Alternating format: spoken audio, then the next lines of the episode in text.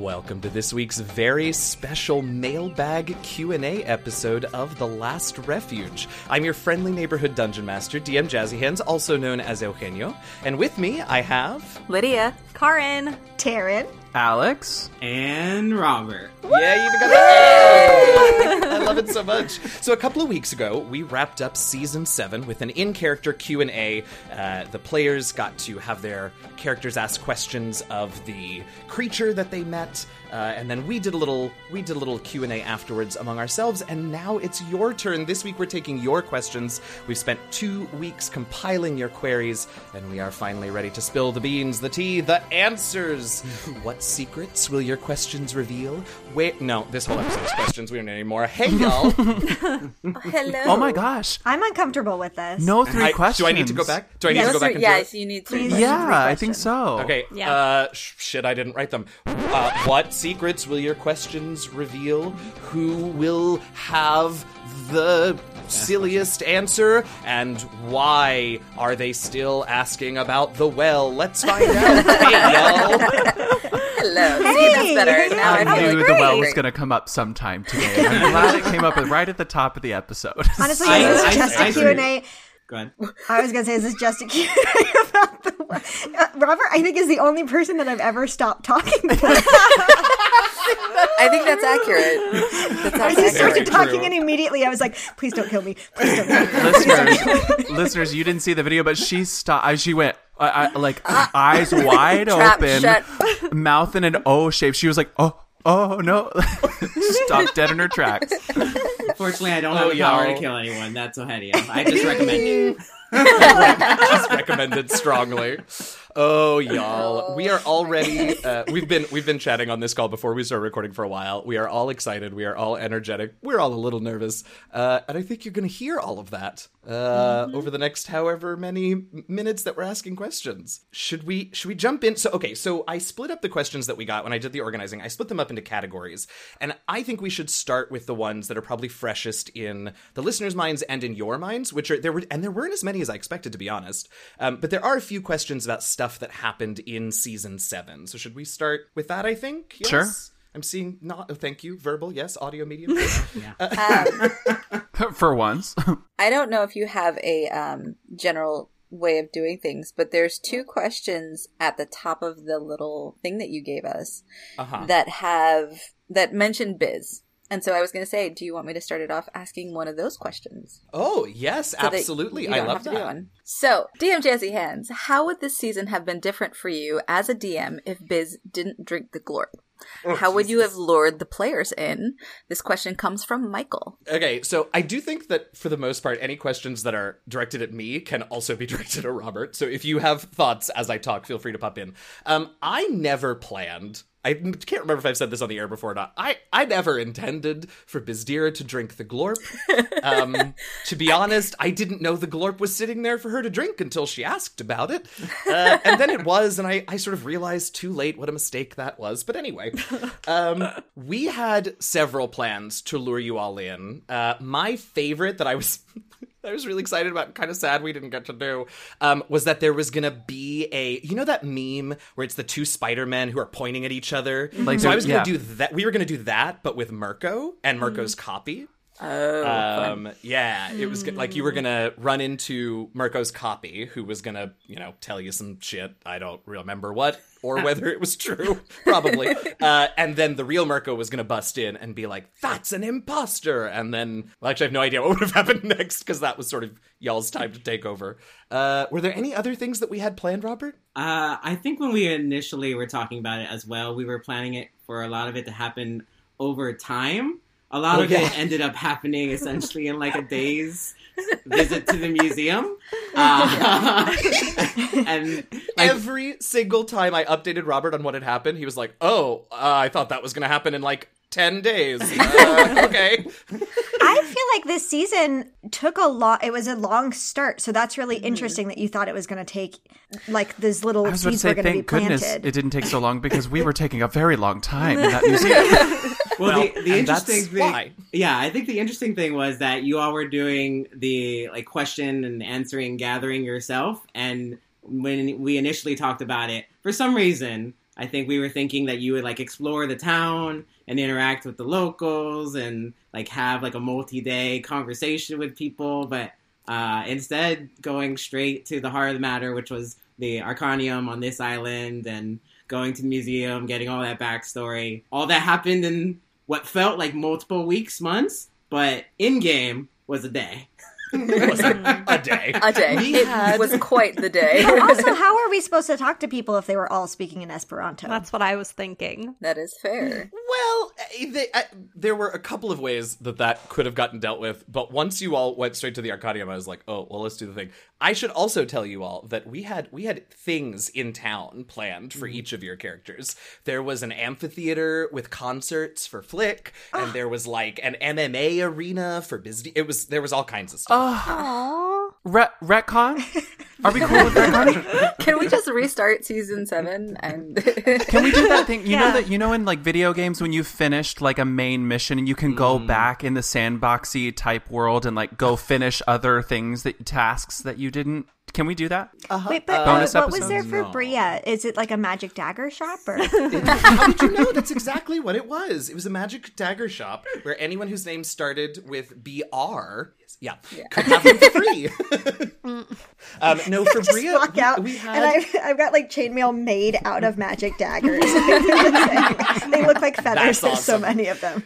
No, for Bria, I think we originally had some sort of like criminal organization, and I was like, I'm not actually sure she'd be interested in that. So I think I came up with like a ropes course type, like acrobatic uh, demonstration thing for her. Like a trust. And I I would have also sat on the considered- side I- and just drew it instead. yeah. well, I had also I had also considered like a like a, a, a what is it called like a, a wine and paint, but with like beetles and crafts and shit.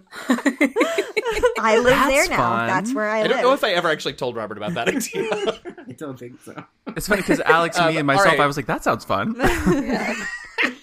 All right, Bizdira, why don't you or Lydia? Shit, we're doing real names. Lydia, why don't you give me the other uh, question the that other was directed at me and Robert for this one? Yeah. that one. So, DM Jazzy Hands and Robert, what exactly was Hush Oh. giving Bizdira if it wasn't an antidote? This one is also from Michael. Thanks, Michael. So many good season seven questions. Mm-hmm. Um, it it was it was Glorp. It was more Glorp because if you remember, uh, they eventually found out that the copies required constant infusions of the Glorp to stay intact. Uh, so that's that's what it was. It was dressed up a little. Uh, so if Kit had like really examined it Mm-hmm. uh, more closely, it, it would have been tough but possible to notice. But it, it was dressed up to sort of disguise it a little bit. I kind of have a question for Alex and Taryn and Karin on the to Oh. follow up on this one. Yeah. Um, I am still a little shocked, and and Karin said this at one point. She's like, "We never, never looked into what it was. And like, why? Like, do you think there was a reason that you guys just like blindly followed Hush and like? I know. I know for me that mm-hmm. I I never trust any character that he gives us. Mm-hmm. And so I literally talked myself out of it. I talked myself I was like there's no way like I said, "Are you Hush?" and the response was shh. Yeah. And I was like this like that's not an answer, but then mm-hmm. they're like they knew all of this information. And I just, the whole time I was like, I don't trust this, but like, I never trust it. So maybe at this time I should. So it was enough. It's been enough years. sorry. I'm so sorry. I really, I really have broken you as a person. I apologize for that. Yes. That's what it was for me is I had to, I kept trying to convince myself that I just need to trust the people that Huge gives us. No, I, I think in that moment I was just thankful to find um our a contact because we were we had been looking for. At first, it was like we need some sort of like person in charge or a governing mm-hmm. body or something, and it, I don't know. And then once we mm-hmm. found the contact that we knew was here, I was like, oh, okay, great, like th- you know, perfect. We'll just keep going from here. So I think it was just convenience for me slash Flick. We were so desperate for someone to speak common. Yeah. Yeah, that's, yeah. honestly, I, I had botched enough Esperanto that I was like, "Nah, I don't need to do that anymore. Yeah. I think for Kit, it was like combination of like relief, uh, like similar to what Alex was just saying, like the, oh, thank God we've got someone who can tell us what is going on here. But I also like do feel like it's in Kit's nature to trust people and like especially when he then like had a solution to like this problem with Bizdira that like had to do with like a potion. Like that would be something that Kit would like be drawn to as like, oh yeah, that's something I would do too. Like we're on the same page. So Right. uh, we'll and see how lie this was affects Kit in the future. Like it wasn't just like there was a lot that went into the potion and saying like how many people they had lost and all like it was there was so Mm-hmm. much extra that was added on top of that that I think it was really easy to believe. Yeah, I will say the the way that the mystery unfolded in this season was really tough on you all because the copies knew everything the originals mm-hmm. knew. Mm-hmm. And so there wasn't it was a lot like doppelgangers. We actually just dealt the season of of Rivals of Waterdeep that I just finished was about doppelgangers and Candlekeep, and it was the same thing there because they can read minds after they've taken a shape. So it's so difficult to identify what's going on. And I, I, I do think you all you all did well despite my attempts at the at the contrary. All right, so the last season seven question is from Borf, which ends in a in an exclamation point. So I, I kind of love that. Um, and the there's two there's two parts. Uh, the first part I will answer, which is when was Hush taken by the Allglorp, which is a great name for that creature. Yes. Um, and Hush was taken, I mean, years and years ago. Hush has been an agent of the Allglorp for a long time. Uh, the second part of this question, though, is for you players. Why didn't you all demand the original Hush back like you did Sniv and Bizdira? Oh, good question. I, Um, I mean, I can say like what I was thinking, which was like we never, we probably never knew the real Hush, so why would we demand the original back? And then I don't remember what point in the conversation it was where the Allglorp said like, oh, it would be unkind to release them, but I think like that's part of it. Why would we demand he release someone that might have an adverse reaction to it? that's my answer to that question. I think once we heard It's that, a good answer. yeah, Yeah. that's uh, once we heard that from the all. I, honestly, the Allglorp. I think they just named the Did we creature just name that for creature? you. Well done, Um, Borf. Yeah, it's a good answer because of the first answer that I just gave, which is that he'd been locked up in that tube for many, many, many years. Would have been rough to come out. So I mean, and that that's the whole thing. For I know for Biz, she just I don't think she ever wants to see Hush again.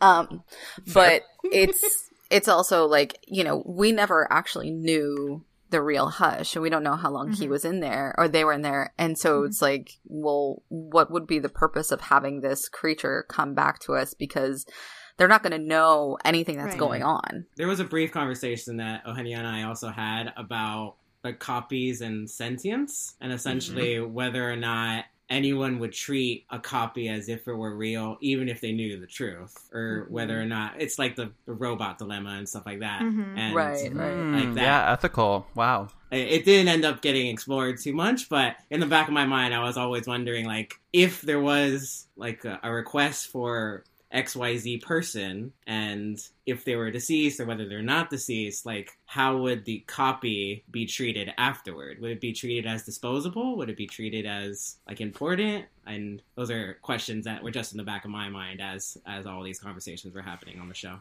I think that because they don't have any memories when they are in the tubes, that then to me means that the the hush that we knew was more real because they have so many more years.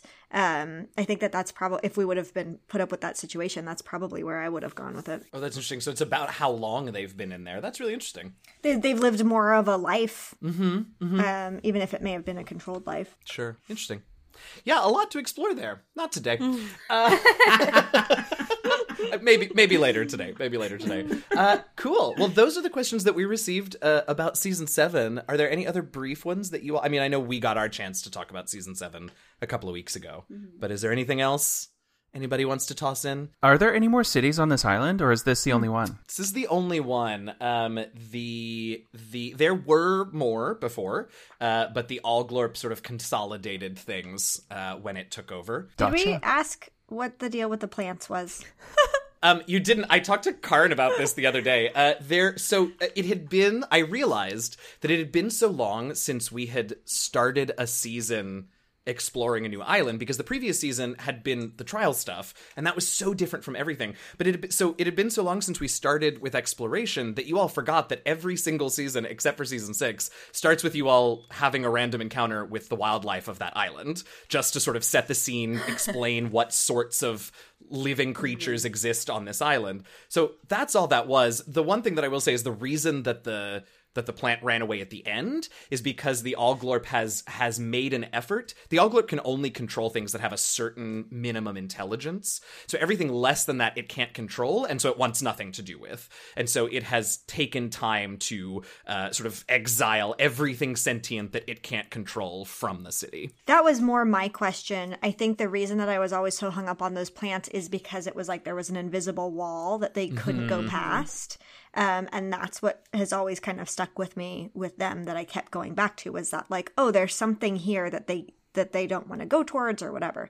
Um, Yeah. Robert, did you have something else about season seven? Yeah, I had a quick question, uh, I guess, for Lydia, because I I thought it was a very interesting dynamic being a player that was essentially playing a double agent role. Yeah. and like how that felt as you were playing. I particularly love those episodes where you used, uh, and I know. Uh, there was a conversation about space, safe spaces during the episode, and how you navigate conflict, but how you use that conflict in like a meta game wise, because your character was currently kind of like trying to manipulate the situation, and just how that all felt uh, being asked to put be put in that position. It it was it was really interesting. So when when the whole conflict came up and Hush and everything, that that was super super emotional because it's hard.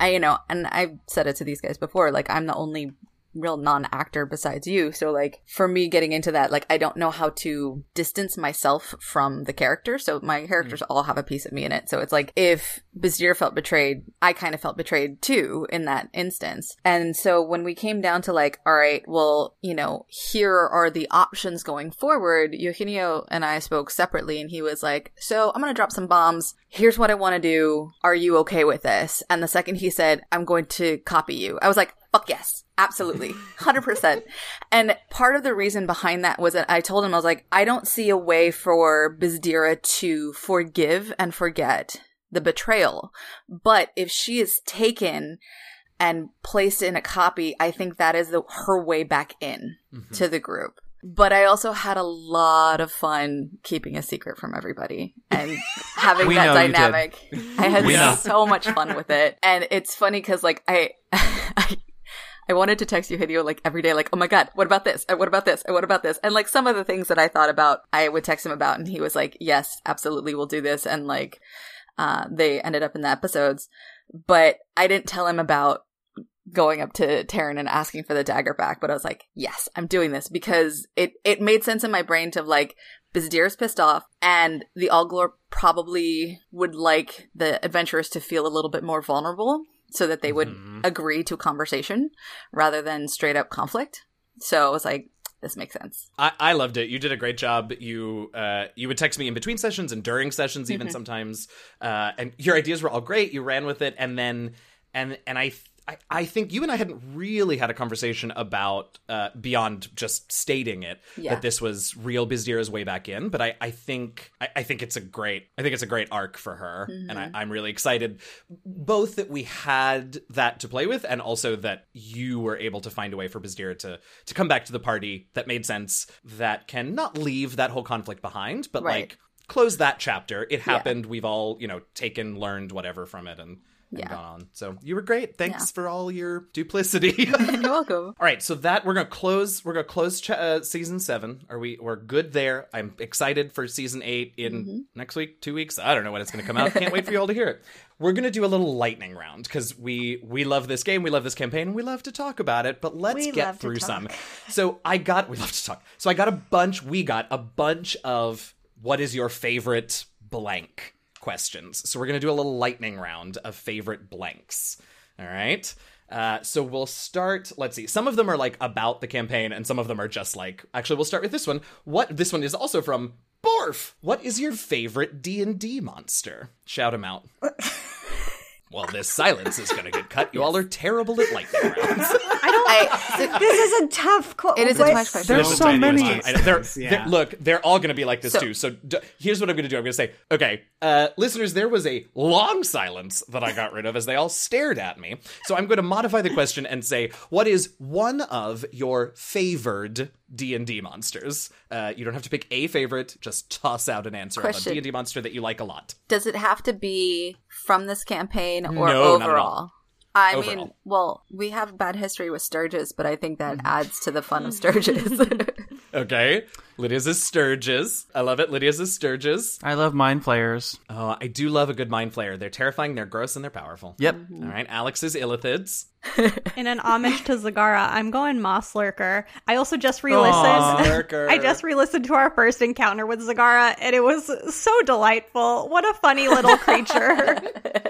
What a funny little creature. All right, we got moss lurkers, illithids, and stirges. I, I don't like any of them. Um, That's fair. in general, I love to fight any type of spellcaster. I just think that that's fun. Um, my first instinct though was a mimic. Oh, solid, classic. Love Classic. it, Robert. I don't know if I have a favorite monster per se, but I have favorite monster like ability, like monsters that charm, like vampires or things like that. Because I love players navigating that like uh, decision making process of how do you play something that's being mind controlled and or charmed in a way that's convincing in roleplay. yeah, yeah. Yeah, definitely. What about Um, you? mine, yeah, mine. I think would have to. There is a creature, and this is again, this is only a favored, uh, and this is purely for how creepy it is. But there's a creature in, I think it's in the Tome of Beasts from Kobold Press that is a basically a giant daddy long legs, like sequoia tree tall daddy Ooh, long good. legs. No, mm. It's so cool. Uh, the art is so terrifying. So that's that's what I'll top top out. That's what I'll tap throw out. That's the that's, That's what the okay, this lightning round is going so well. Um, So fast. we'll go faster. Here we go. Okay, uh, now here are some favorites about the about our campaign. What is your favorite? Which has been your favorite season so far? And that question is from Shane. To refresh y'all's memory, season one is the kobolds and the trials. Season two is the war with the orcs. Season three was Sylphson. which we are going to talk about later because there are lots of questions about that season. Um, season four, we got Bria back, uh, and so season four was the TLR Arcanium with Robert.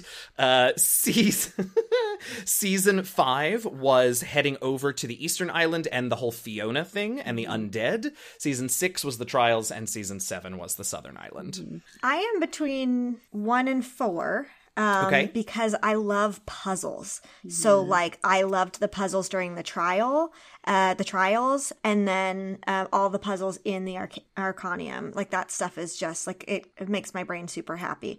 Um, Love that. Uh, Karin, what was your favorite season? Uh, I'm torn between three and four. I mean, Sylphson is just so crazy, but also we didn't have Taryn with us, so like that's kind of a, a point against it. But yeah, that that first Arcanium is really fun with all the puzzles and finally seeing all the lore come together. Totally, Lydia. Same for different reasons. I mean, Sylphson it holds a huge place in my heart just Sure. because the escape is still amazing. And also, you know, Taryn wasn't there, so she wasn't there to be mean to me the whole time. I, Um, you I love it. that. but Love you. yeah, also season four, the yeah, That's where you died. That's so- where I died. Yeah, another huge. I've had a lot of huge Another moments moment. in this Yeah. uh, campaign. So. All right, and Alex, how about you?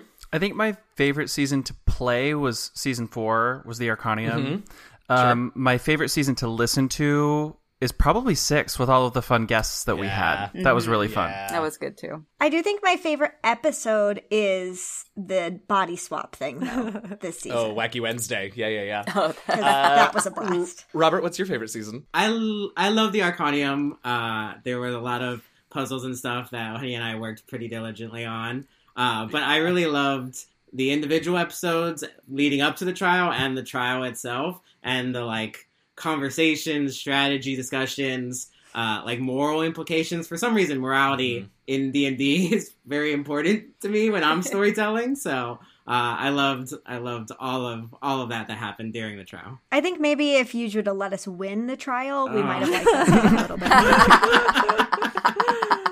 Uh, my favorite season, I think, also was season four, both to play with you all and also to plan. Robert and I had a lot of fun with that one. Um, but if we're ju- if we're not talking about whole seasons and chunks of episodes, I am still so proud of the work you all did in your character minisodes. I, I love those so much. Yeah. All right, next favorite question. This lightning round sucks. What is your Sorry. Do you have, we're going to continue on favorite moments in the campaign. Do you have a favorite moment for your character? Before you start, I'm going to change the rules of Lightning Round. Okay. The rules of Lightning Round state that you answer the question and don't explain your answer. Whoa. Favorite character moment, go. Favorite character moment? I think it's being doubled. yeah. Taryn. I'm going to go back to Wacky Wednesday. Yeah, sure. Absolutely. Uh, Alex? I think also Wacky Wednesday, which is wild because I had a major character shift in the middle of our, our series. but I think also Yeah. Wacky Wednesday. That's fair. hey, absolutely fair. Karin? I can't think of one particular moment. I'm having a lot of trouble. Um, I don't know. You just said the rules where we can't explain ourselves, but can I explain? I do feel, and I just started doing my own re-listen to the podcast, and I feel like I, as a human, Karin, have gone through like such a journey playing this game Yeah. that I feel like Definitely. I can't choose one moment because like it's it's just all too much, and it all it's all like informed so many different parts. I can't I can't pick one particular instance. How about the Totally. time I know when, mine for you when is you the started trial, for sure. flying? Yeah, she kicked butt in that trial. It's true. The listeners can't All see, but I'm making uh, a face. I, I Robert, did- do you have a favorite NPC moment? uh, well, I wasn't gonna say an NPC moment, and it's really oh, sure. Go ahead. It's a really dumb moment, but it still makes me laugh. There was uh there was a puzzle or there was like a secret panel in the Arcanium when you opened it and like streamers popped out and it was Oh, yeah. completely unimportant. And I still think about that. I I also think about that moment often. Uh, I love that moment. My gosh, I you know what? I I still go back to it. I love the moment that you all met Arx and then met Dranks. Uh, okay, there's one question on here from me from D&D Guru who also asked the favorite uh, character moment. Uh, so D&D Guru also asks me, "What's my favorite story moment that the players never found?" How long you got? Um, I, I think one of them, as much as you all found uh, all kinds of stuff in the Arcanium, there was still a lot more stuff that you never ran into. There were a couple of cool puzzles. There was there was a. if you all had not run screaming from the one always tells the truth and one always lies puzzle, there was some fun stuff behind those doors. Uh, but you ran screaming from it, which was also hilarious and entertaining. So I, I really, I'm very happy with how that turned out too. Uh, okay, uh, we'll do a couple more favorites and then we'll move on to something else. What is, oh, here's an interesting question. Not limited to TLR. What's your favorite, either PC or NPC, if you've DM'd, that you have gotten to bring to life? And that question uh, is actually a combination of questions from Borf and also from Adam. I mean, I know. Do it. Vistra. I mean, I, I was gonna say I know your answer too.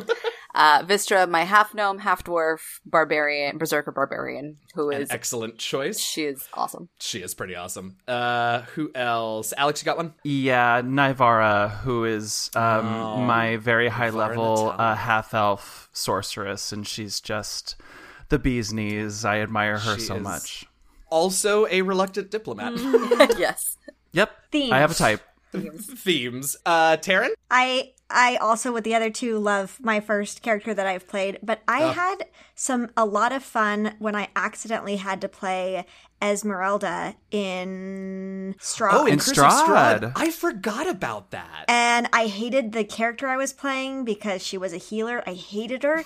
I didn't. I hated it so much. But play. But She then did. I had to use Esmeralda sheets, and I was like, "Yes, this is a blast." So Yeah. I enjoyed that a lot. Okay. I didn't know got you one? played it. That's fun. because it's boring to say Kit, I'll say the other, the, like the second character I created, um, is a Tabaxi rogue named Wint that I created for a one sheet and loved her, or one shot that I created for. Yes, and then I loved her so much I wanted to keep playing her. So She was great. Oh, awesome. Wint. Uh, Robert, do you have one? It can be a TLR character that you helped me create, or it can be something from another campaign. My favorite recent uh, PC that I've created was a kobold named Pao, uh, who was a paladin, and she her mission and her like uh, mantra was changing society's perceptions of monstrous races, including kobolds. But she also gathered like a gang of like Kenku and like other Yuan-ti, other traditionally monstrous creatures, and was trying to like show how they're not inherently evil,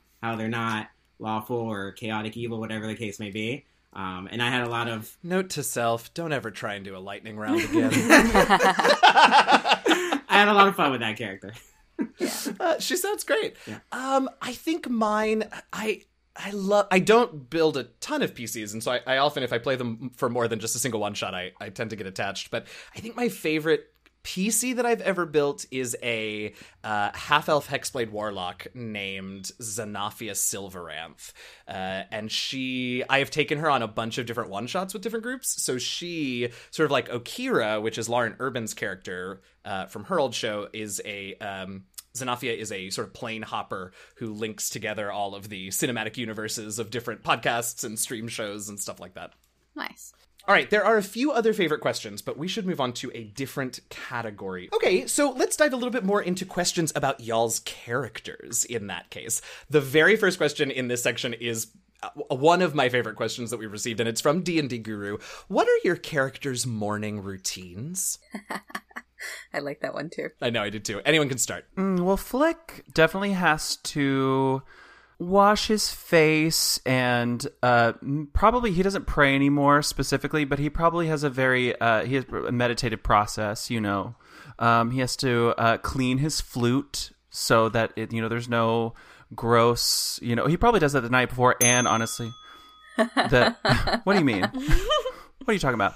And then he, what's his beverage of choice? He probably goes for like a hot tea. Let's say a hot tea. Of course, I buy That that yeah. steaming hot tea, y'all. freshly gathered from Mm-hmm. with his ranger powers. All right, I love that. Okay, that's a good, good, chill, meditative, relaxed morning. I feel like let's let's do some one that I feel like is probably kind of similar. Uh, Lydia, what's Bizdira's morning routine? Oh, she absolutely gets up and does yoga. Yeah, Hundred percent. She spends Yep. as much time as, and I feel like she she'll kind of like because she knows like the spellcasters have to like pray for spells and all that. So she'll kind of while they're doing that, she'll just get up and just stretch and um as she gets more limber, she'll start kind of doing somersaults around and just warming herself up. Amazing. Uh, and then I, uh, so we're gonna go from like chill to like less chill. So next, let's go to Kit. Kit, what's or Karin? What's Kit's morning routine? Yeah, I think I think her morning routine probably varies depending on where they are. Because if I think that we're like Oh, sure. near like a forest or something that's like teeming with life, she'll probably go out into the forest and like spend a little time like actually in nature. Maybe find a bird to have a that. morning conversation with. Um, otherwise, I think it's a little more on the chill side, and yeah, just sitting and like trying to commune with the nature around her. Perhaps also drinking a cup of hot tea, but that that's probably that's probably it. Taryn, what's Bria's morning routine like? I'm so grateful for this question because this has brought out a whole new side of Bria for me. I feel like they have to push her awake every morning. Uh huh. I was gonna say it sounds like the rest of your party is are morning people, and I They're don't know morning, that Bria and is. I think no, she wakes up with her hair is everywhere. She's got like cotton mouth. I think the first thing she wants to do is like rinse out her mouth. I don't think she's gonna partake in any of the tea or anything else. I think it takes her just a really, really long time to wake up. Like she doesn't like Yeah. get up and sketch. Like she just maybe like she sees them all praying for spells and practicing for spells, and she will like shoot some fire at a wall or something and be like, "That's good enough." um, and maybe she sharpens a dagger. I don't know. Amazing. Yes. Yes. He's so to grumpy that. in the morning, so we should note this for the future. Can't also, wait. mommy Gonna- needs more sleep. Um, okay, there are a few specific questions for a couple of your characters. So I'm gonna uh, we'll we'll ask uh, we'll do those next. Uh, but I want you to be thinking about all of you to be thinking about this question while I do those. If your character was a dog breed, which would they be? And this time, the questioner, who was Brandon, thank you for this question, Brandon, also asked why. So you are allowed to explain this time. While you all think of what dog breed you would be, uh, I have a question for Kit. Kit, uh, Harmony Bat uh, asks, as a druid, I know you're into clean beauty. What's your hair care routine? It's a really good question. Um, we all know since Kit has really out of control curly hair, she clearly must be doing something to take care of it. So clearly, Kit must have some sort of routine that I've definitely thought about before this moment. Um, I think probably every this is so uh going back like part of her morning routine is probably getting her hair ready. So I think that when she can, she tries to um find some sort of like sparkly clean water source and she always like tries to like just rinse her hair and make sure that it um yeah, that it's just nice and wet so she can form the curls. You know, she does a lot of like finger curls to make sure that everything is perfect. Um, and then just lets her hair dry out. It's very natural. Maybe like a little bit of magic every once in a while, but for the most part, mm-hmm. it's just very clean. I feel like like prestidigitation would be amazing dry conditioner. Yeah, I think you're probably right. Do you know what I mean? Like Okay, I love that. Does anyone have a dog breed before I ask another character specific question? Anyone have a dog breed they'd like to share? I think I do. Yeah. Yeah, do it. A greyhound. Okay. They're lanky, they're fast. great. What a what a great answer. Okay, uh, before we get another dog breed, hey Flick, do you secret this is from Brandon as well. Do you secretly believe that life was just less stressful as a sheep? oh, 1000%. Not even a little bit. Oh, great. Lots. Such a great question. Great, I love that. Uh, anybody else got a dog breed before we go to the next one? I have one. Do uh, it, Bria. It was my initial instinct. I tried to talk myself out of it, but I think I'm a Chihuahua. um, I like to run in there. I like to attack because I'm so scared. Yep. Um, and then I run away. Um, yep. Also, I say this as the owner of a Chihuahua, so don't at me. Um, you yep, made my heart true. so happy just now. because I also own a Chihuahua. Um, we have another flick specific question. It is uh, it is less silly than the questions that we have uh, gotten so far. Uh, so this one might take a minute, but this one's from Jessica, and Jessica wants to know when you chose not to consecrate the temple. Did you know at that point that losing your powers as a cleric was a possible consequence? Yes, I did. Um, DM Jazzy Hands and I discussed this not too far ahead of that. Was it was the live stream. That happened on live stream not even an episode. Uh-huh. but um yeah we had discussed that that was an option. We kind of you know uh it wasn't too long of a conversation. It wasn't too in depth but we kind of said like you have a choice here. It's either yes or no and there are going to be consequences for both. So yeah there's a follow up. Uh, Jessica also asks Once that happened, what was it that made you decide to multi class as Ranger Bard? Oh, that's actually a really good question. Um, we went through a lot of possibilities with that as well. Um, at first, it was Warlock, and then it was yep. something else. I can't even remember. But I, I chose Bard for I think pretty obvious reasons um,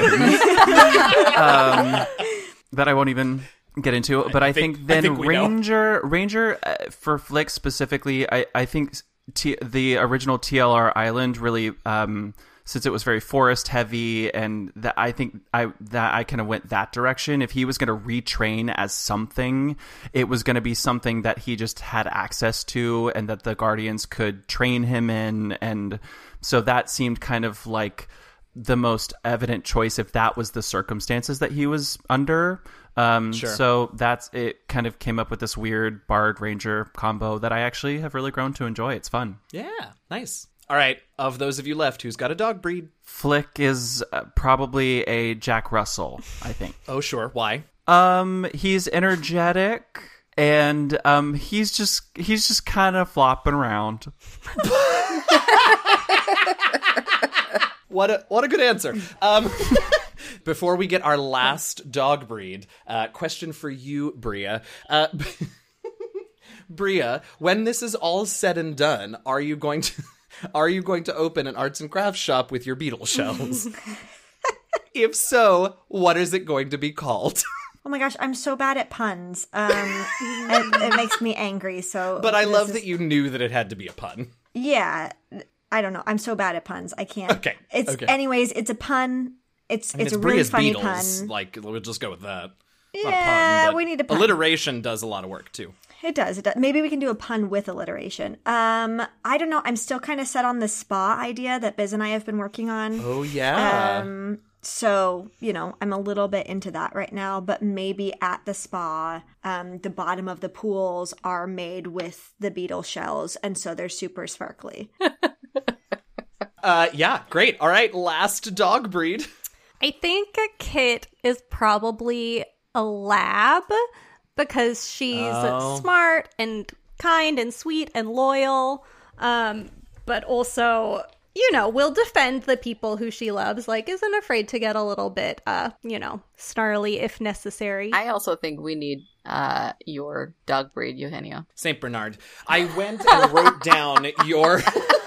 I went and wrote down because I feel like we should do a TLR in Dog World at some point. I don't know what that looks Well, like or this why, brings- but this brings Now I know. new uh, meaning to our puppy piles Aw. Oh, Yes, there you go. Awesome. Okay, so we got some sort of general questions uh, about us or about D&D in general. Uh, so let's hop to some of those. And uh, Robert and I got a question from Borf uh, asking uh, asking a question that we've sort of already danced. Robert and I have sort of danced around already in some of our answers. But the question was, should the alignment system still be a part of D&D? Does it still have mechanical and lore value or has it outlived its usefulness? has no good mechanical value and or is actively harmful. Um, Robert, we've talked about this a little bit. Do you want to start or do you want me to start on this one? Uh, I can start. I mean, I just uh, for those who don't know, I I came into D and D uh, with fifth edition, so I'm actually relatively new uh, to the world of D and D. Although I got started essentially when it it also got started, being invited into Henio's gaming group. Um, so the like strong class based requirements based on alignment, I never saw. Uh, and fifth edition seems a little bit more freeform with alignment systems, which I actually enjoy. I think the history of alignment that I do understand, where certain races, certain creatures are inherently locked into something, and therefore that makes them evil or that makes them inherently good, is something I've never personally favored or wanted in any of my stories. I just DM'd the Descent into Avernus, and there was a lot of questions about being in hell, but dealing with devils or various other entities that you might conceive of as evil, but had their own motivations, and you could argue were good in any specific point in time because no one is fixed, no one has any inherent morality, and the decisions we make shape who we are. Um, I think our world building in the last refuge has also reflected that. There's quite a few different entities that you guys have run across that you might think have a certain morality, but then for whatever story reasons have other interests and or just not that fixed in terms of what their motivations are. Yeah, I mean, uh, that was well said uh, and and pretty complete. Uh, the only thing that I'll say, I, I think for me, um, alignment, set alignment, is not useful for human for any sort of humanoid creature. I do think that set alignments can be useful for things like angels, celestial creatures, uh, infernal creatures, abyssal creatures, because I do think that at some point it's nice to have an enemy that you know is bad because their very nature is bad. But that's where I think set alignment stops. And that isn't to say, I should say, that isn't to say that there can't be individual celestials or infernals or abyssals that aren't opposing alignments, but knowing and feeling confident that an angel's good and a devil's bad, uh, I think is actually a useful thing for players. I think it's an anchor that players can use. But anything that is humanoid, anything that is not, uh, you know, eh, the embodiment of an alignment, I think set alignment is is not useful and can be harmful because it suggests that humanoid cultures and societies are monoliths, uh, and we we know that isn't true, and it isn't true in real life, and it's dangerous to have it true in your fantasy games because that's a real easy way to to have some you know light racism. So I think for humanoids and for player characters in particular, more valuable than a fixed alignment system is the concept of alignments that are fluid for you. In this moment, I feel like I am being particularly lawful good. Uh, but, you know, when I find out the truth about the sheriff, I'm probably going to be a little more neutral about that situation because that's how people work. So that's that's my thoughts on alignment. I don't mean to box out the players. Does anyone have a brief thought to add on to that, or shall we move on? I, I think the only thing that I would add is anything that's on the player sheets are just a a um a good guidepost, and so Yeah. I think that if you're looking at it as something that's fluid, it can be a good guidepost as far as uh, I agree that like it shouldn't be set based on the races and stuff like that. But I think that having the guidepost, especially at the beginning when you're learning who this character is, is it, any of those little things that are on the top of the sheet is just super useful to go back to to help you to make some decisions and to start to flesh out who this person is outside of yourself as the player. I love that because yeah, that's actually a good a good comparison. It is it is as useful and useful in a lot of the same ways as your ideals, bonds, flaws, and personality traits. They're they're suggestions to get you kick started. You can use them in your game as much or as little as you want, uh, but you know they are they are suggestions. Cool. All right, I, there's another question in this category that I sort of laughed uh, when I read. This is from uh, our friend Gus, and Gus wants to know who's the luckiest out of the six of us. Not me. Don't doesn't would somebody have the it's- lucky feet? I do. oh, so the answer is Biz Deer or Bria. God damn it. Unless it's an Arcana roll, then it's definitely Biz. Then it's Biz Duras. Right, there it is. I love that. I love that. Let's go back to some, I'm not going to say lightning round, but rapid fire questions. Uh, we'll do the best that we can. Uh, so, for the players, if you had to choose a different one from what you currently are playing, what subclass would you like for your character? Barbarian. Wizard. Subclass would you like for your character? Could I choose a cleric domain? Sure, uh, yeah, that's fine. You could. Alex says it easier because he can choose from three classes. Yeah, yeah, I have three classes. well, yeah, the bard colleges are. Well, no, I'll go with uh, cleric domains. I think I would Sure. really like to play. I've never played a, a knowledge domain, so somebody who's like almost like wizardy type, like um, like very um, like lives in all the books, like almost has like just stacks and stacks of books, like in a backpack behind them. Um, Sure. that sounds kind of fun to me. Okay, that would be sort of that would be a very different flick, but I like it. I like it. Uh, although a very different flick, but you could still have worshipped Denier. Yeah, that's. I think that's why because I think that went that. through my mind when I was building Uh-huh. Flick. totally. Okay. Anybody else got one? I just love magic, and so uh, there wasn't. This wasn't even really a choice for me. I guess I would maybe go with assassin. That could be think- kind of fun. I think you would enjoy Assassin. I also think you might like Phantom. That's what Kent in my character in Rivals of Waterdeep is, and they're they don't well. They don't really have spells, but they have some cool magical abilities that I think you would have fun with. Lydia Karin? Yeah, I think looking through looking through D and D Beyond, and now like uh-huh. having a better idea of who Kit is, I think that Circle of the Shepherd sounds like something that would she would be drawn to. So probably that that would be what I would choose. I can't tell you how happy I am that she is not a Circle of the Shepherd because you do enough summoning already. Thank you very much. Hey, not really during battle though. So at least there's That's that. you know what? That's true. That's true. So I think there's a couple that I was looking at. I was looking at Way of the Open Hand. Um, I, When I was first that's one of it. the basic ones, Yeah. and I love it. I think Open Hand is a great subclass I for was- monks. also, I mean, Drunken Master. I mean, come on. Dan played it. Dan guessed it on a stream of mine when I was doing uh, Dragon Heist and played a Drunken Master, and it was so fun. Yeah. So I, I think love those, those those are the two that I think I would have a hard time deciding between. Good choices. I love that. Okay, uh, next sort of a rapid fire question. What is so far, and I think I know the answer to this for at least three of you and possibly all four, what has been your favorite moon magic effect so far? Body swapping. Yeah. Same for same for And Taryn. potted plant. oh, potted plant was good. Was that yours, Lydia? I it was between the potted plant and the sheep. The sheep was also very good. Anything Yeah. that turns us into something we're not. That's that's the collective answer. Now hold Yeah. on, hold on though. Anything that turns flick into something he's not. because every time, Yes. including Wacky Wednesday, It's always was flick. flick. It yeah. I did love him getting naked. Oh, that's That a good was one great. too. oh, that was very good. That was very good. All right, so since we've been talking about flick, flick, what's your favorite? Moon Naked. naked. Naked. yep. Okay, done. Said with authority and confidence. I love it. Oh, this one's an interesting one. This one is oh, oh sorry. The subclass one was from Ad. The subclass question was from Adam, and the moon magic question was from Shane. Thank you both for those. Um, this one is from Gus. Of all of the TLR societies you've encountered so far, which would you, as a real person, be most willing to live in? And I think Robert, you and I can answer this one too, but like last. Can we vote? I would like to live in the southern island without being a glorp. Well, That's just because it's a city. It's a modern city. With modern All day right, fair- technology.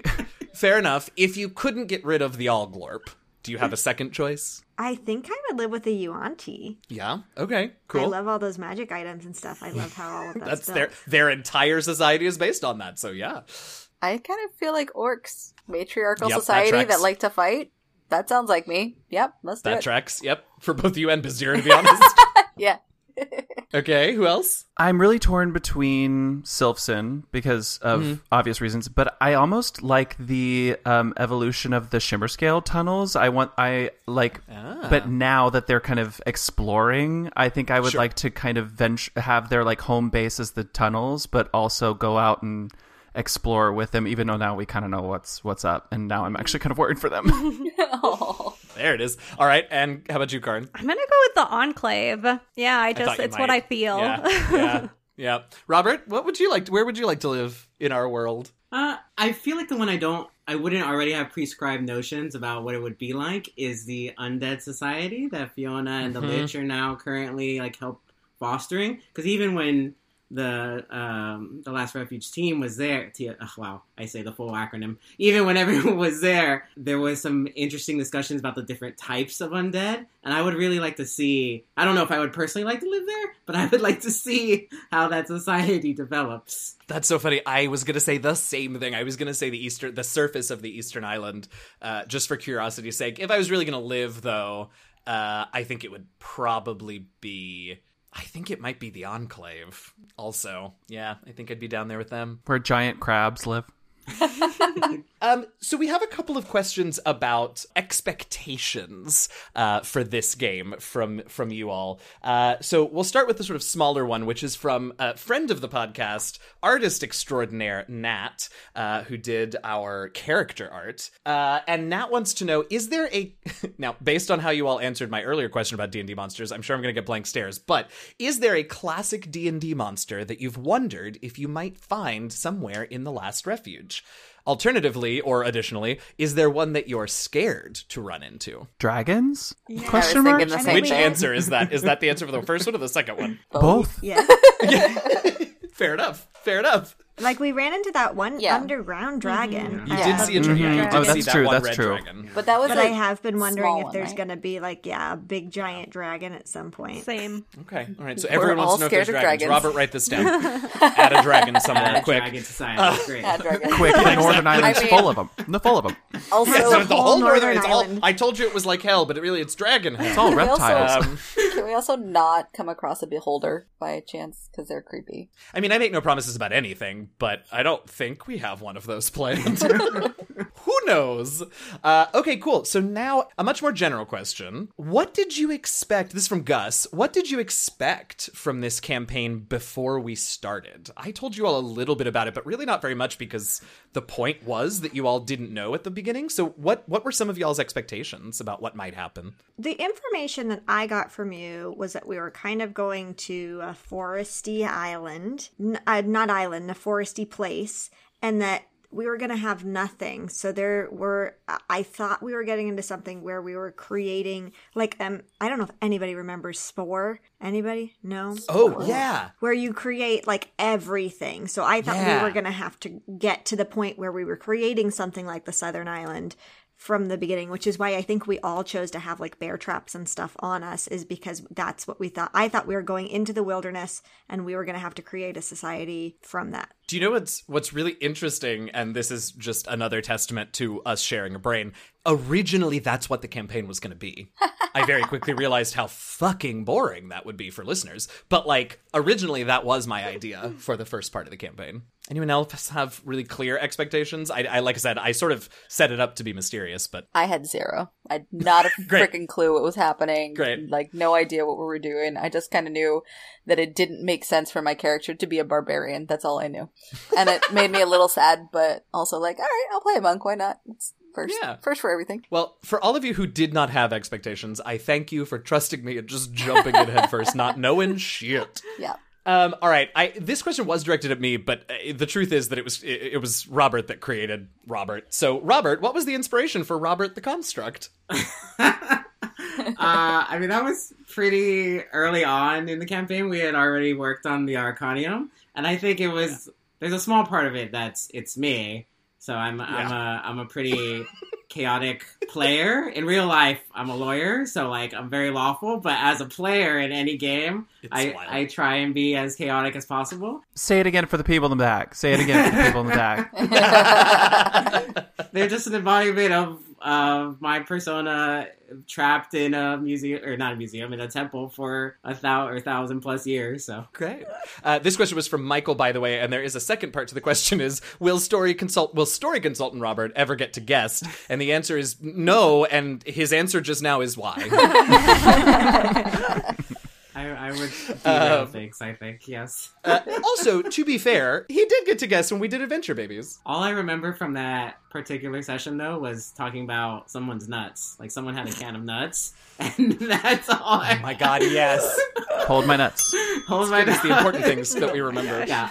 okay, uh, we do have we do have one more question from uh, Gus about sort of the game as a whole. Are there any homebrew rulings that have had a huge effect on our game from y'all's perspective? I think in general, just you being willing to say, like us saying, I want to do this, and you being willing to say, okay, let's figure out how we make that happen, mm-hmm. um, mm-hmm. rather than just being so stuck in rules. I think that that in general gives us a lot of freedom to create and to even ask the question that we know you're going to play along with whatever we go with. I think I mean the moon magic in mm-hmm. general I think has really given the game a lot of flavor. And I know that that's like cuz obviously that's like the wild shape or not the wild shape the wild magic chart and uh, like that's altered. But it's so I, I, that to me is just unexpected and it makes us worried to use magic but we're going mm-hmm. to anyway because we have to. I don't know. Makes it it's I think it's really fun. Yeah. And I was really excited in the last episode of season seven that you all finally found out more about those cycles of magic and, and chaos magic and, and the fact that they're actually ultimately sort of the the reason for a lot of what's been going on for the the- you know the, the beast coming and all of that. I mine would be actually just uh, which is a rule that I use in all of the games that I DM, which is to allow crits and crit failures on ability checks. Uh, I think that is such good storytelling fodder for the four of you, uh, and you all take it and run with it in both directions so so well. Uh, so yeah, I, I I think that would be my homebrew home homebrew ruling that changed the game. Yeah, I mean, I, I agree with Alex. Like, the moon magic has added so much to the story, to you know, make or break different episodes. Like, it's just done so much. I love it. Hey everybody, your friendly neighborhood dungeon master DM Jazzy Hands here with a few quick and brief mid-show announcements because this is a long episode, hopefully an entertaining one, but uh, a little bit longer than we normally go for. So let's see how quick we can get through all of this. Here we go. Number 1, Black Lives Matter. Number 2, Stop Asian Hate. Number 3, check us out on Twitter and Instagram at, at DND Last Refuge. Email us at dndlastrefuge at gmail.com and leave us reviews. Number 4, join our awesome patrons like our Heralds of Denier, Shimmy Gangot, Tanya, and Sir Mox the Magnificent, our honorary party member Matthew Allen, our Shimmer Scale tribe leaders Eugenio, Eliahu of Mert Grove, Lisa Diane Ricardo Etheridge, Misty, and Aaron Stevens, and our Shimmer Scale council members Nat Rose, Tony A. Ellis, Lucas Hokum, Steffi Bernard, River Daniel, Stephen Mosley, Verpio, Kin, Sam Ellis, Rob Murphy, Kelsey G, Jay Sprigg, Gordon Ross, Tyree Pace, Sam Rodman, Jabari Bunch, Tanya C. DePass, Harmony Bat, and Mando Wookie.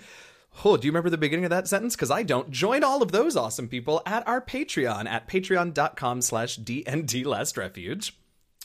Number five, check out the game Idle Champions of the Forgotten Realms and use our Electrum chest code that you can find in our episode notes. Number six, thanks to BattleBards for letting us use your music. You can check out their stuff at battlebards.com. Number seven, good grief, there are a lot of these. If you buy stuff from the DMs Guild, use the link in our episode notes so that we can get some of that money. Number eight, thanks to D&D Beyond for being awesome. I can't imagine that you haven't yet, but just in case, go check them out at dndbeyond.com. And finally, number nine, get your TLR merch at bit.ly slash TLR merch store, all lowercase. Woo! Okay, that's it. I hope that you're having as good a time listening to this whole episode as we had recording it. Thank you to everybody who submitted questions. We super appreciate it. We had a great time reminiscing and reviewing and just getting a chance to chat as people about this show, this campaign, this community, and everything. And we're so grateful to all of you. We are going to take another week off next week before we start season eight. I know, I'm sorry, but we'll be back at you with season eight, episode one in just two weeks. Until then, enjoy the rest of the episode. And as always, stay safe safe, stay healthy, wear a mask over your mouth and your nose, even if you've already been vaccinated, and happy gaming, y'all.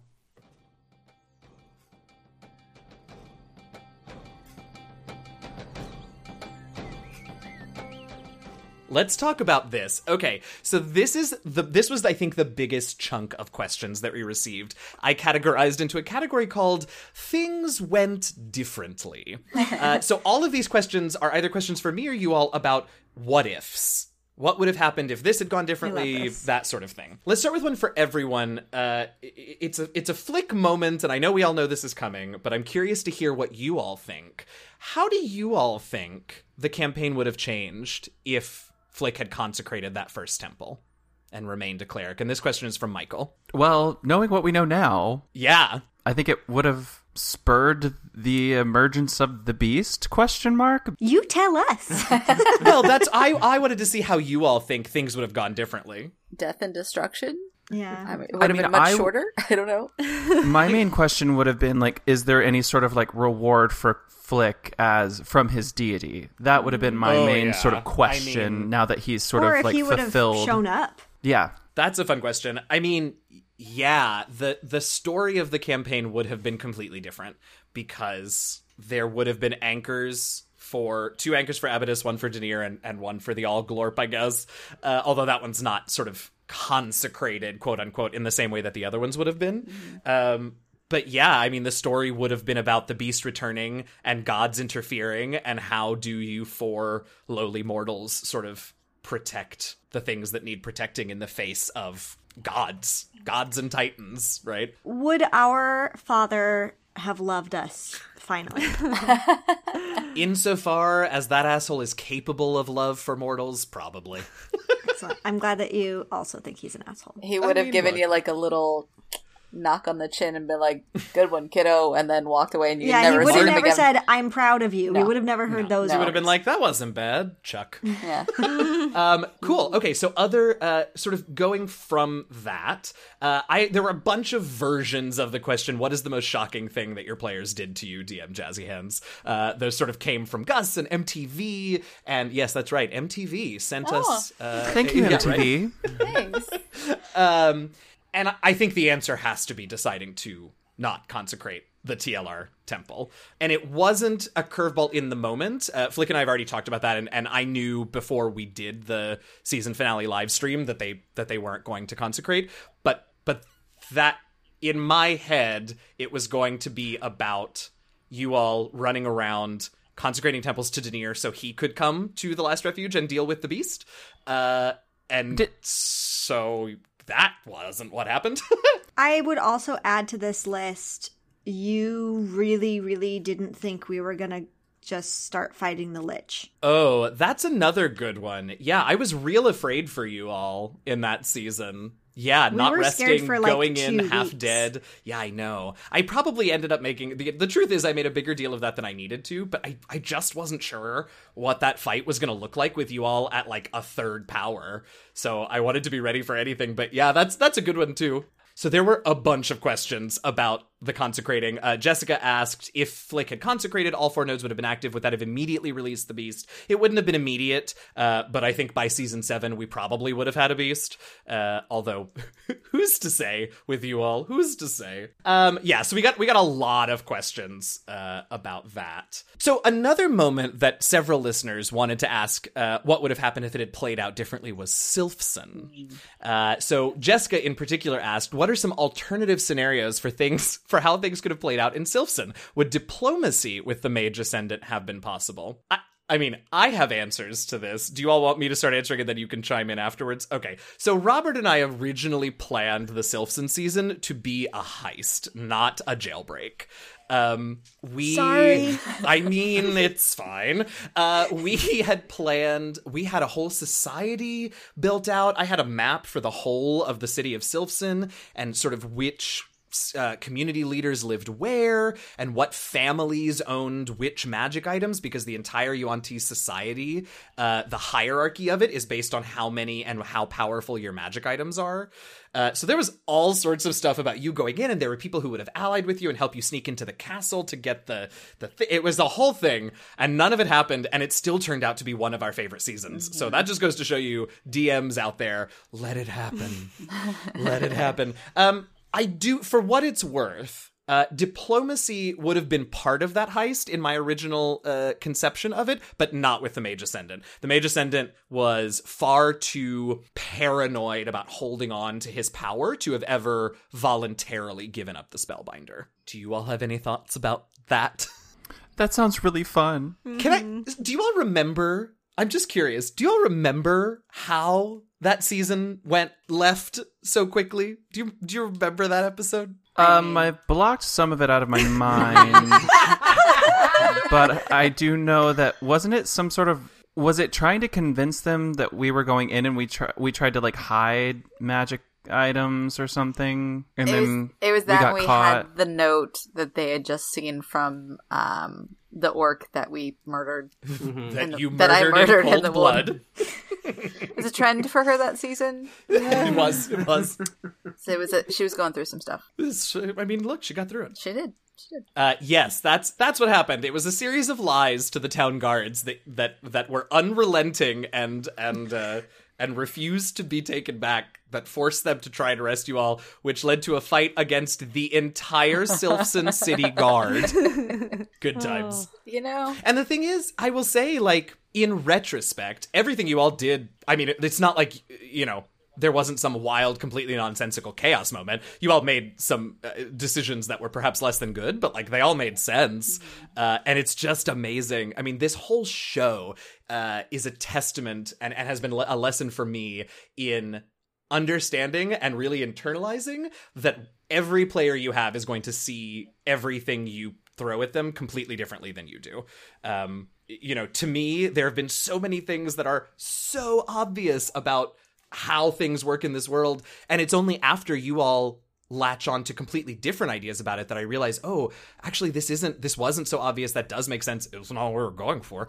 But so we we also got another question from friend of the podcast Nat, uh, who asked a similar thing. Are there any? Uh, has the story taken any major turns to the extent that the plot hook you set up ages ago will just never logically have cause to be explored now? And is it so far gone from the story trajectory that you can tell us about it? I mean, everything in Sylphson, all of the backstory of Sylphson and, and how their society works is that. Uh, I'm perfectly happy to, you know, do anthropological lectures on Sylphson because that place burned to the ground. So, whoops. Okay, so now I these questions were not consciously put in this order. So so don't think that it's a leading question. But the next question from Jessica is players, if you could go back and change one decision that you or the party made during the campaign so far, what would you change? I mean, I would change this last season. I had so many ideas that would have revealed that mystery so much sooner and would have got us out of trouble a lot faster. So I think I would I just would have acted on my gut impulse rather than letting the shenanigans take place. But on the other hand, I'm happy the shenanigans took place because it was really Sure. enjoyable. But uh my Well, character let's not pretend let's not pretend that shenanigans wouldn't have taken place anyway. that's true. Other shenanigans would have taken right, place. right. I, I feel like I agree with Karin. It's like I I kind of like wish I hadn't have drank the glorp, but at the same time, like I mean, it created a really interesting storyline. So Yeah. yeah, chaos, love it. I think um, I would have had us all prepare for the trial a little bit more. God damn it. we were so prepared for that trial. I wrote so many notes. That's what I would have done. I would have written She no did. notes. No, No notes. notes. It was so good though. No, I'm a, I I am loving how the story is unfolding, so I don't think that there is anything that I would change in Aw. how it's unfolding. I'm being genuine. No, I know you are. I know you are. I was too, sort of mostly. Alex? Um, I know. I don't even know if people want me to say consecrating the temple or whatever. I, I wouldn't. I still to this day would do what I did. Um, but I think even I think even before uh that I I think Sylphson uh, the the getting into that now that we've talked about it a little bit more, I, I do think that we could have done that a, a, a little bit uh, less messy. You know, so, it, there was just a little. I, I think we whether it was like not having Bria with us or whether not not that that's blaming in any way shape or form I, I think even just like the dynamic of the group changed a little bit and we all it was it was three of us and we were kind of you know feeling that out a little bit we were kind of just like okay that sounds good yeah we'll allow that to happen like you know it was it was kind of just like okay the first idea what we come up with that sounds good you know I, I think if we had just kind of sat down and been like okay what exactly do we want here because Bria's so good at that you know um but yeah Uh, At so, bossing yeah. everyone around. or saying um I mean, maybe look. that's not what we should do or No. or no. Um What would yeah, that would have been that would have been a thing. Uh I don't I don't know. I wish you all I wish you all could have seen what I was seeing as you all got arrested by the Sylphson City Guard. I was googling jail dungeon maps and like throwing notes on my PDF reader and like, oh god. I don't I don't know that You know what decision I would fucking change? Putting the fucking well in this game. That's the decision I would change. God damn it. can i change my answer i would consecrate the well Amazing. Good. Uh, any, I hesitate to ask, but Robert, is there anything that you wish would have gone differently, or that you would be interested to see how things would have played out if they had gone differently? I would be interested if the first time the party followed Chuckles through that wall into the enclave area, how that would have changed things. Because that would have, I mean, we would not have been necessarily prepared, but that would have been so early on in the story. And just thinking about how that would change what our current story would be like today. Yeah, I, I don't. kn- I, that is one like alternate dimension possibility that I honestly I have no idea what the campaign would look like if if you all had found the enclave in season one or whenever season two I think it was. Yeah. Oh, that's a or good if one. Drinks became the leader. Oh, yes. Oh, sure. Yeah. oh, those trials were fun. You were fun. So there's another question for me from uh from Verpio, uh, and Verpio asks: When you started recording for season one, did you already know that the current island, presumably the, the southern island, season seven island, would contain a creature from another plane that was trying to awaken the monster? In general, what are some things that you knew from the beginning versus something that you decided much later? When I recorded season one, I knew that there were five islands. Uh, and I knew pretty much everything that was on the Western Island and that's it. um, that is it. I I will be completely honest in this moment, which is something I'm working on doing more of during this podcast because we're approaching Endgame and I have to stop keeping secrets from you all. I didn't even know what the Beast was until season like four, I think. Wow. I mean, I thought I did, and then I was like, oh, that's boring, but I don't know what it should be. So it wasn't until I think season four that, that we actually, Robert and I actually decided on sort of what this thing was going to be. Um, so no, I did not know that that the Allglorp existed on the southern island and was activating the node. I didn't know any of that when we started. but I very little when we started. I think that speaks to your sort of um almost like you're wanting everybody to be a part of this. Like you were very clear at the start of this that you wanted us as players and Robert as a consultant to sort of help you write and build all of this. Um, so I- I think that's perfectly appropriate, and I think everyone, I, I think listeners will enjoy hearing that. To be honest, yeah, I mean, it, the game would have been so different if I had tried to plan more. But knowing, knowing the four of you, I knew there wasn't any point. Um, You're welcome. Yeah, yeah. So so yeah, I mean the truth is, you know, that really is all I knew. Five islands, the center one probably being the final one. I, I sort of initially conceived of them very much like um video game RPG, like a starter island with low level creatures, and then you move to another island with slightly more difficult foes. Didn't really unfold that way, but yeah, you go. Great. So the Northern Island is super easy then. Well, not anymore. Oh, there's dragons over there. Yeah, of course. Right. It's dragon hell. I feel like this also like just speaks to you your ability not only to tell the story but to help the, the collaborators that is us help you build the story up more. You know what I mean? Like Sure. you know, you have Yeah. a really good framework and then all of us working together help to put everything give you ideas and and then you just you Well, do- exactly you- that. you run with it in such a way that's glorious it's absolutely wonderful Well, thank you.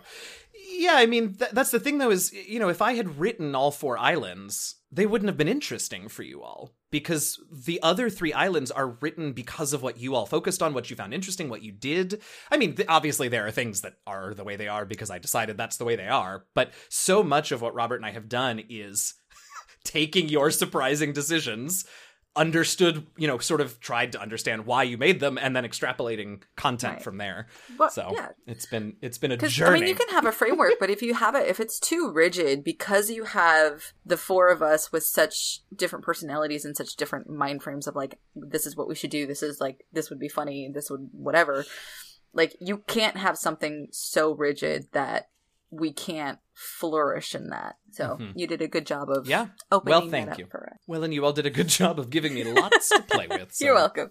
we're all real good You know what? You're welcome. anyway. Uh, um, okay, so here's a question, another question from Harmony Bat. So Harmony Bat asks, I know that D&D and Wizards have have been outed, interesting way to put it, but yeah, as not treating creators of color very well in the past few years. As an affirming podcast that is also obviously playing D&D, how has this affected you and have you been thinking on it? Um, as as someone who works very closely with a lot of the people at Wizards, I I have thoughts on this, but I- would love for you all to start if any of you have thoughts about about this. And I'll just say for listeners who may not uh be quite so tapped into tabletop role playing game Twitter. Um, there have been the last in, in the last few years, as Wizards of the Coast, the producers and publishers of D and D have moved to, uh, you know, make their game a more diverse, equal, less racist, because we can all agree that D and D, you know, the the tropes and the foundation of D and D comes from a lot of racist shit. Uh, just it, it does. Uh, and so as Wizards has been trying to grapple with that, they have not always done the best of jobs. They have hired designers and writers of color that have then left uh, Wizards employ feeling very slighted, feeling very marginalized, feeling very pushed aside. So that's sort of, uh, I believe, what Harmony Bat is referring to. Do any of you all have questions about us continuing to play there was a period of time where there were a lot of people calling for a d&d boycott and we decided not we decided to continue playing this system. Um, you all have any thoughts or feelings or things you want to say about that? Well, I think I remember when we had when this was initially coming to the forefront and we had a conversation about whether or not we wanted to continue using this system or what we wanted to do. And I think we ultimately decided to move forward with this for a lot of reasons, but one of which was being we're we're trying to tell a story I think that kind of takes those underlying tropes of D&D and kind of breaks them. And we're trying to create a world that is very inclusive and that you know ultimately at the end of the day we've said it again and again like our our desire for our characters is to create a world where everyone can live as they want to live and like be free of expectation. Um, and that has become our mission is uh, characters. So i do think that there's something valuable about using a system that has come under um, has come under fire and saying you know, acknowledging the background, acknowledging the history, but demonstrating that it doesn't always have to be that way that there's a way you can take the system and uphold um you know uphold the morals that we want to see in tabletop gaming. Um so i think that's been a a big part of our push to continue this um with the system. I I thought about this a lot, and it was I could go on a like a hour long tangent, but it it kind of makes me think about like all the the Disney stuff where they're putting the notifications of like, hey, there is some racist stuff, there's some there's some terrible things, and I think it's important to know that like there is a history of these things, but if we can do better, then that's that's an important thing going forward. You know, I think that that's important. I will I will toss in because I think it's relevant based on what you just said that that actually that very thing was a conversation uh, about old titles and whether or not they should still be published, whether or not they should still be available. Um, and it was a it was a good discussion that was had on tabletop Twitter. Uh, and and for me, actually, personally, I think that knowing the history is valuable, and in fact, continuing to publish those harmful old things is is not mm-hmm. valuable. I actually think that that Wizards of the Coast continuing to make money off of products like the um um um what is the the horrible it, you know what I'm not even going to say the name of it, but some of the uh, like East Asian inspired mm-hmm. settings, those are still available for purchase on DriveThru RPG, and Wizards still makes money off of them, and that to me is right. not okay knowing and acknowledging that it's exi- that it exists and that we're trying to move away from it mm-hmm. is great.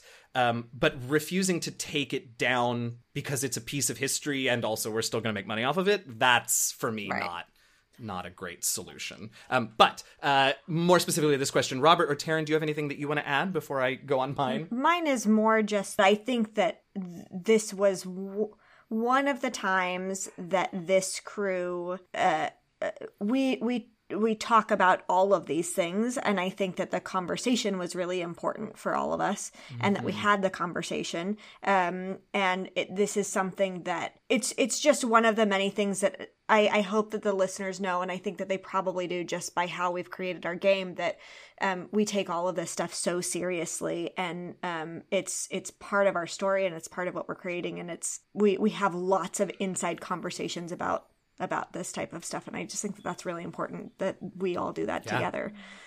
Yeah yeah. Yeah I, uh, on top of everything that's already been said i mean some behind the scenes stuff in terms of what you and i talk about uh, like very yeah, intentional design choices for for example making the orcs like a matriarchy uh, including individuals like mox including uh, individuals who are trans or non-binary having the enclave society avoid like any sort of um, top down government system, but where everyone is sort of has an input together, like things that people often say are unrealistic or impossible or are not rooted in the tradition of D&D lore, but being very intentional about what we wanted to tell and our stories. Even more like meta stuff like the first season because of the focus on consecration was a little bit it felt almost focused on Alex and Flick as like a um, uh, as a character and as being the only male identifying player on the show, like how that might make everyone else feel. Like we, we we're very conscious about those conversations, feelings, and are trying to make sure our story avoids any historically rooted problems in in the D and D that we're sharing. I was pretty sure that season one was about Bria, but that's just. I have to start by saying a huge thank you to to you Robert because you have pushed me to to consider these things and to work even harder to combat them um, in a lot of uh, and and I will admit I'm not proud of it but I will admit that there were times where I sort of thought that affects so many things and I don't actually know that it's that important that we this and this and and over these last 7 seasons I've learned that no it is always important and you you have always pushed me to do that and I'm so grateful for that. I think this show would would have been very very different and and um, I don't think we would have done the good work that we have done had you not had you not pushed me for that. So thank you. Um, right. So wizards, uh, the way they treat their designers of color and queer designers and things like that. Um, I will start this answer by saying a small disclaimer, which is I am both an employee of Wizards of the Coast because I'm a member of Rivals of Waterdeep and we are paid for our time on stream. Um, and I also am pretty friendly with a lot of the design staff at Wizards. Um, so I think I can still be fairly objective, but it feels important that you all know that as I say as I give you this answer. Um, D&D is a beloved hobby for millions of people around the world. It is collaborative storytelling in some ways at its best it is a great way to explore things, to explore things about yourself, about the world around you, and tell stories together while you do it. Now, to the specific Harmony Bat's more specific question, which is about the way that designers of color that are hired as freelancers for Wizards are treated. There's been a lot of problematic treatment. Um, you know, we look back and we think about Orion uh, Black, who you may be familiar with. They, in particular, are one of the most vocal about the way that they were treated when they worked at at WotC at Wizards of the Coast.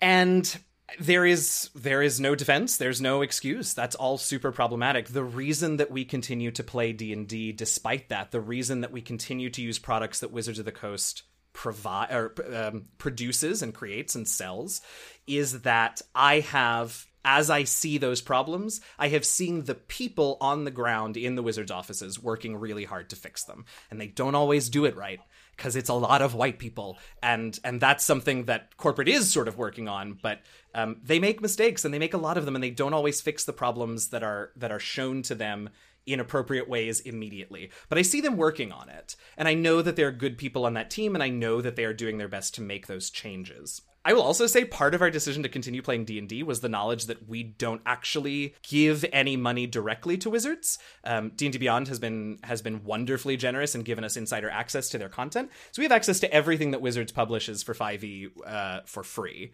Um, to the argument, yes, but your show is promoting D&D, which ultimately, you know, sort of indirectly advertises and gives money. Well, sh- sure, but again, let's remember Wizards, Hasbro, Amazon.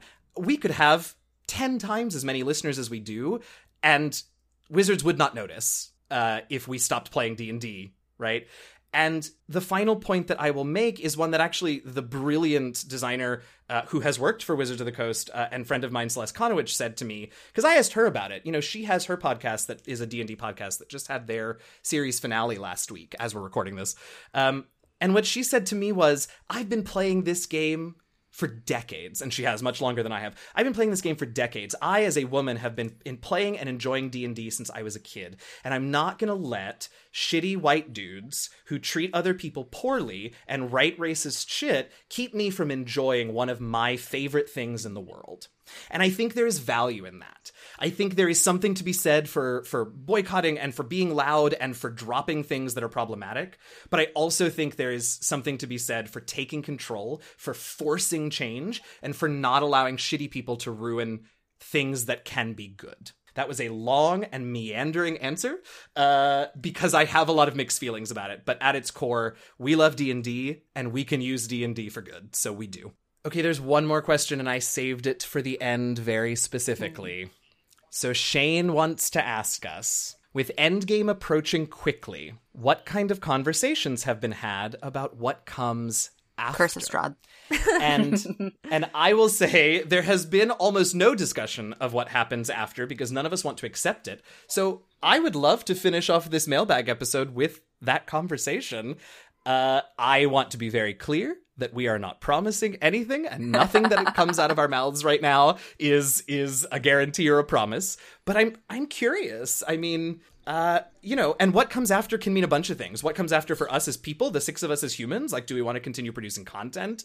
But also, if you want to talk about what you hope for your characters, uh, assuming that they, you know, make it through the end of the series, I would love to know that too. I would love to know, like, what, if you know what your character's sort of long term goals might be, I'd love to hear that. Just what, what is next?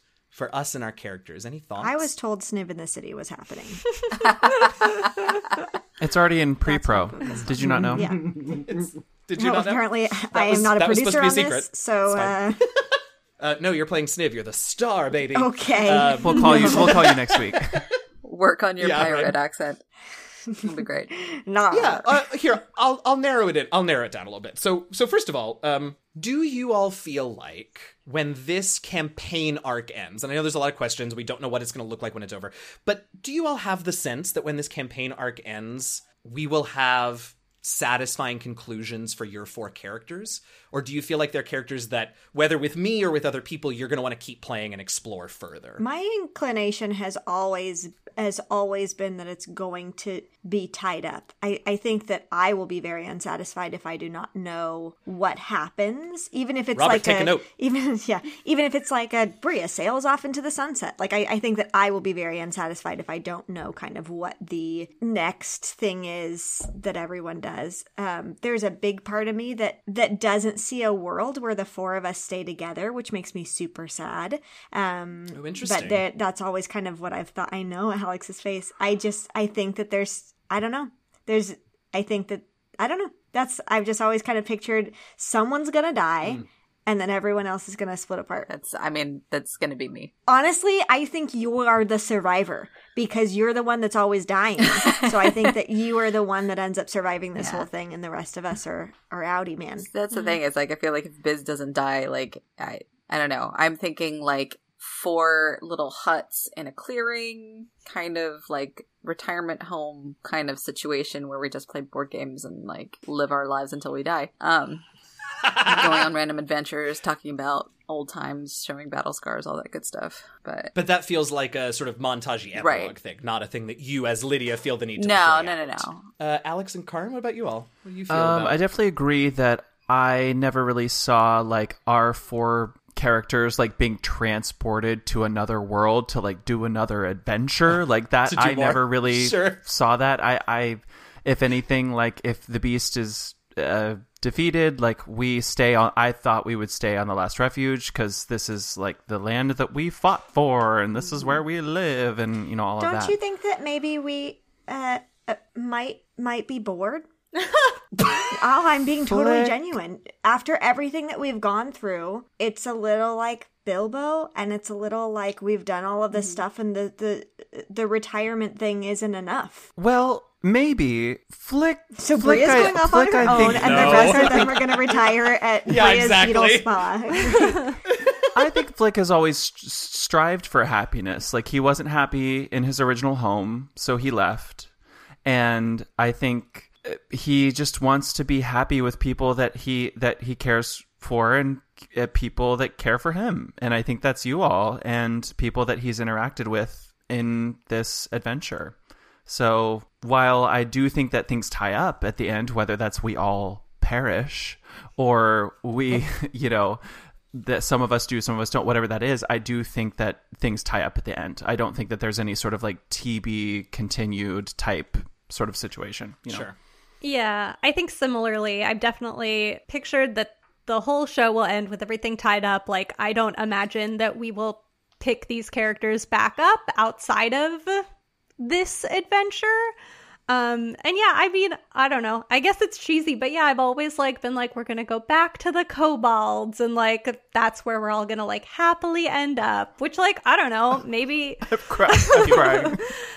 I mean, like, but then I can also see what Taryn was like outlining of like everyone like kind of has the next thing that they want to go off and doing. So I I can see it going both ways, but I think in terms of like thinking about if we decide we want to like keep creating content, if we wanted to like stay in this world, I think I could definitely see us doing either like a like like a prequel or a sequel and like like i could definitely see like the group of us going back and like going back to the times of the arcanium and like uh, whatever or like do I Time our travel. it could be time We've done it before. travel. I'm in. um but yeah or like our descendants or the kobolds descendants like having to protect against the next threat in the next like millennia the next generation, Yeah. Degrassi. um that's that's sort of what i think about when i think about this adventure coming to an end Sure. Sure. Robert, any Uh, well, obviously I'm not a player, but one thing we Oh, well, sure. About how we're But going to you're the one I wanna ending hear and from what we want to do. so some, I know, right? How we want it to end and what we think about what I'm what not is sure after. if we've explicitly discussed it, although one thing we have chatted about, um, and once again, we're making no promises, and, and anything we say here may or may not happen, but potentially making a Yeah. source book um, and having fleshed out I the need last refuge, not just like what's happening now as the character as the players are moving forward the story, but what happened before, what is available to happen after. I also think in the back of my mind, I've always thought that the story of the last refuge from the player's point of view and our character's point of view is it's just these five islands but for example like what's under the water? Or hmm. is it just these five islands and that makes up the whole world? Or is there something more? Because whenever characters are in a story they can't conceptualize anything beyond their current settings but is there more to this world than we've explored? And it's a it's a godless world so potentially we'll have visitors fighting over it for a long time until maybe that's settled. And there's a lot of areas to explore. Your characters if they defeat the beast how does that change society on the last refuge? And and what does that do Yeah. to them? I mean i i i have i have run through endgame scenarios a bunch of times and there are scenarios in which you all become legends and and possibly you know if things go particularly well like the new gods of this world like there's so many ways it could go i didn't mean to interrupt but you just yeah, made me yeah I. I actually was going. heading there myself. So that's that's definitely something we've explicitly discussed.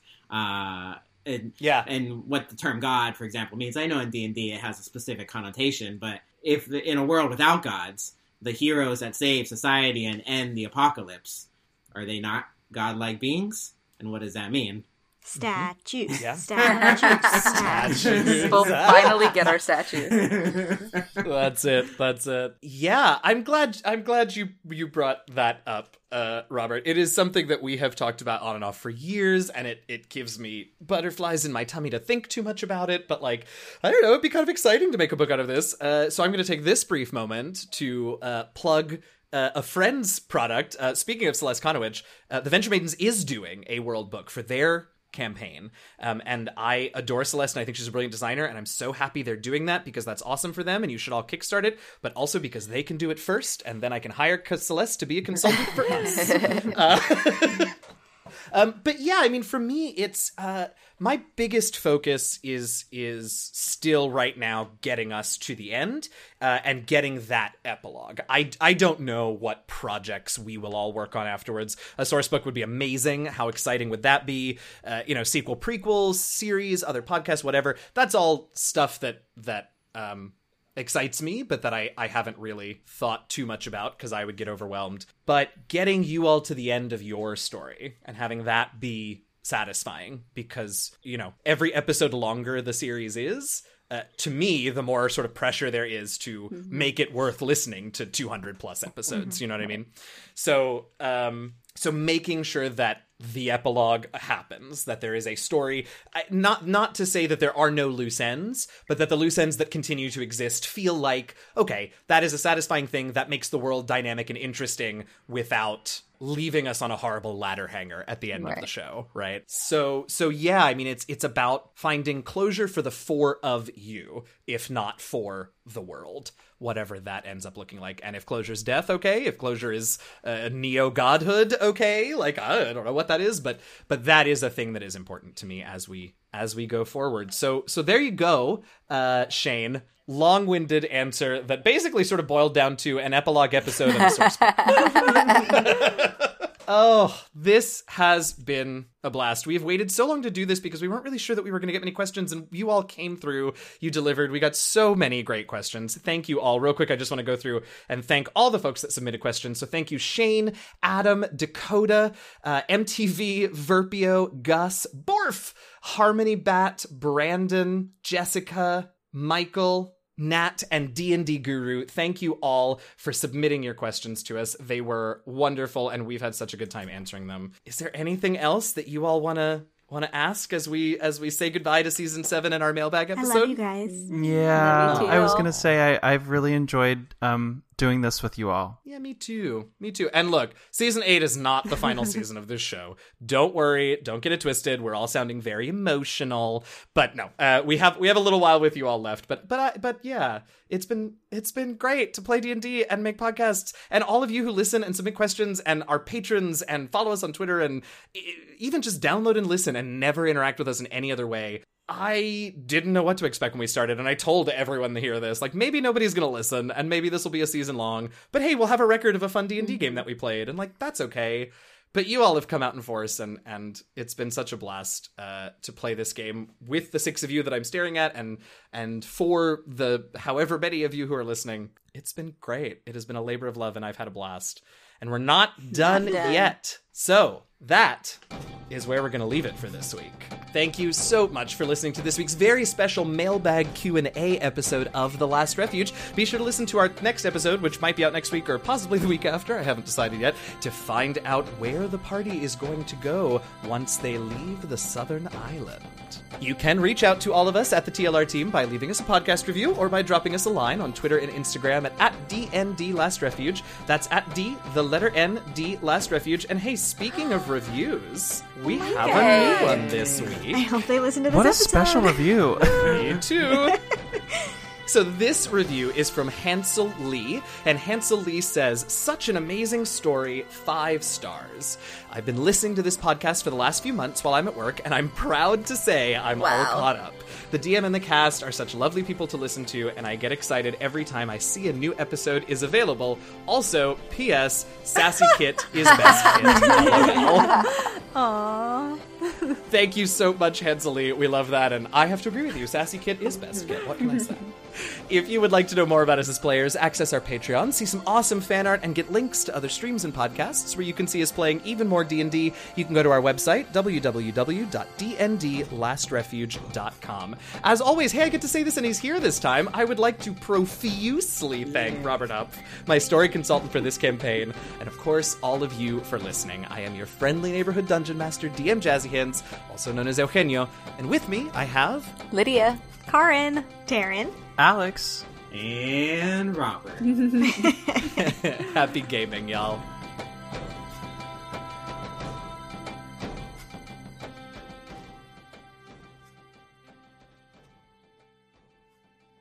So, how would excuse me? It's going well. First question! I'm choking on my glorp, which is really um yeah. it's really on par for this epi- for this. I can't uh, thank question. you enough for going ahead and providing us with the blooper right away. You're welcome.